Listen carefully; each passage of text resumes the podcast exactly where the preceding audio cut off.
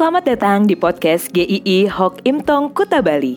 Penginjil Ray Reginaldi akan membagikan renungan harian singkat untuk membawa Anda mengenal dan menyembah Tuhan Yesus, bertumbuh dan menjadi murid Kristus, serta berdampak untuk banyak orang. Jika Anda merasa diberkati melalui renungan ini, silahkan bagikan podcast ini agar orang lain juga diberkati. Inilah renungan hari ini.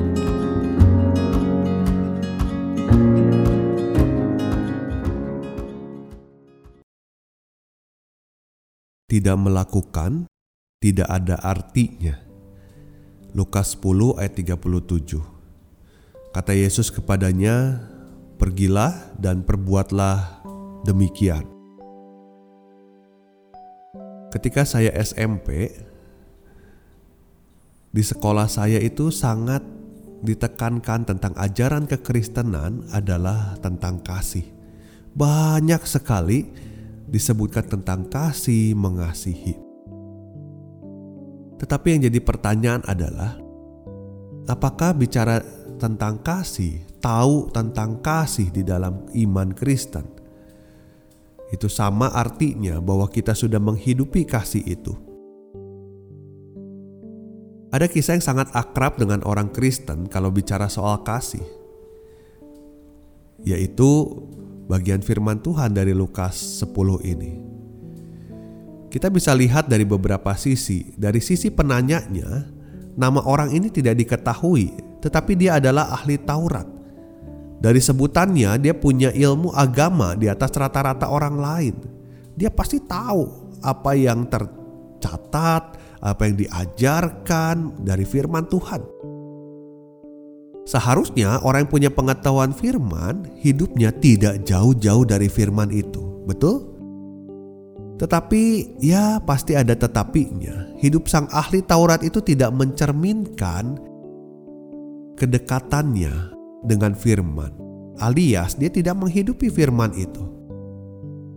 Pertama, niatannya sudah jelek datang kepada Tuhan Yesus. Dia datang bukan niatan tulus untuk belajar pada Tuhan Yesus, tapi dia datang untuk mencobai. Di dalam firman Tuhan, orang ini pasti sudah tahu apa yang diajarkan untuk tidak mencobai. Niatan jeleknya bermaksud untuk menjatuhkan dan mencari kesalahan Tuhan Yesus. Kedua, pertanyaannya hanya mencerminkan keahliannya dalam menghafal tetapi tidak melakukan. Dia dengan tepat menjawab pertanyaan Tuhan Yesus tentang inti hukum Taurat. Namun apakah dia tahu siapa sesama manusia? Yang dia tahu adalah versinya dia sendiri, yaitu orang-orang Yahudi. Ada kalimat untuk membenarkan dirinya, orang itu berkata kepada Yesus.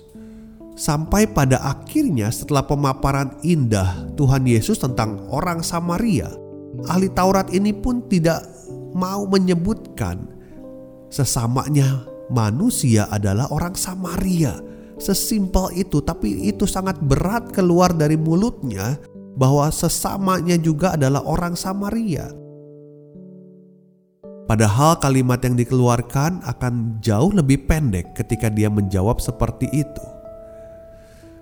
Kalimat terakhir Tuhan Yesus adalah, "Pergilah dan perbuatlah demikian." Lakukan firman, kasihilah sesamamu, itu intinya.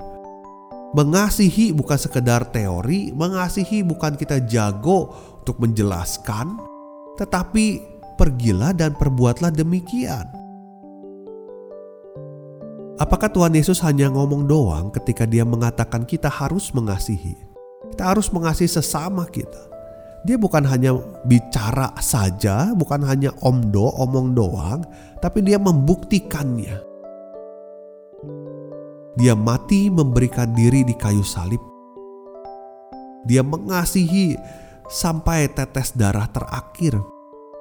Memberikan hidupnya bukan karena salah, tetapi justru membayar hutang dosa kita. Kita diampuni total, dan ketika Dia bangkit, kita pun mendapat jaminan hidup selamanya, hidup kekal. Jadi, kasihnya sudah terbukti dan sudah kita rasakan dan miliki. Sekarang, Anda mau melakukannya atau tidak? Sayang juga loh kalau kita bisa menjelaskan arti kasih di dalam Alkitab begitu hebatnya. Kasih yang tanpa pamrih, kasih yang tidak pandang ras, kasih yang tidak mencari keuntungan diri, kasih yang rela berkorban. Tapi pada kenyataannya kita tetap pilih kasih. Tapi kita tidak bisa mengasihi orang lain kita mengkategorikan kadang-kadang orang-orang layak dikasihi dan tidak layak dikasih oleh kita. Yang lebih parah kadang, ada orang yang lebih menyayangi binatang piaraannya ketimbang pegawai di rumahnya. Ada orang yang bisa lebih mengasihi orang lain di luar sana daripada mengasihi keluarganya. Anda tahu tentang kasih? Itu tidak usah banyak dibicarakan tetapi lakukan saja. Kiranya Tuhan menolong kita semua dan besok ada hal yang menarik kita bahas tentang makan. Sampai jumpa, Tuhan memberkati.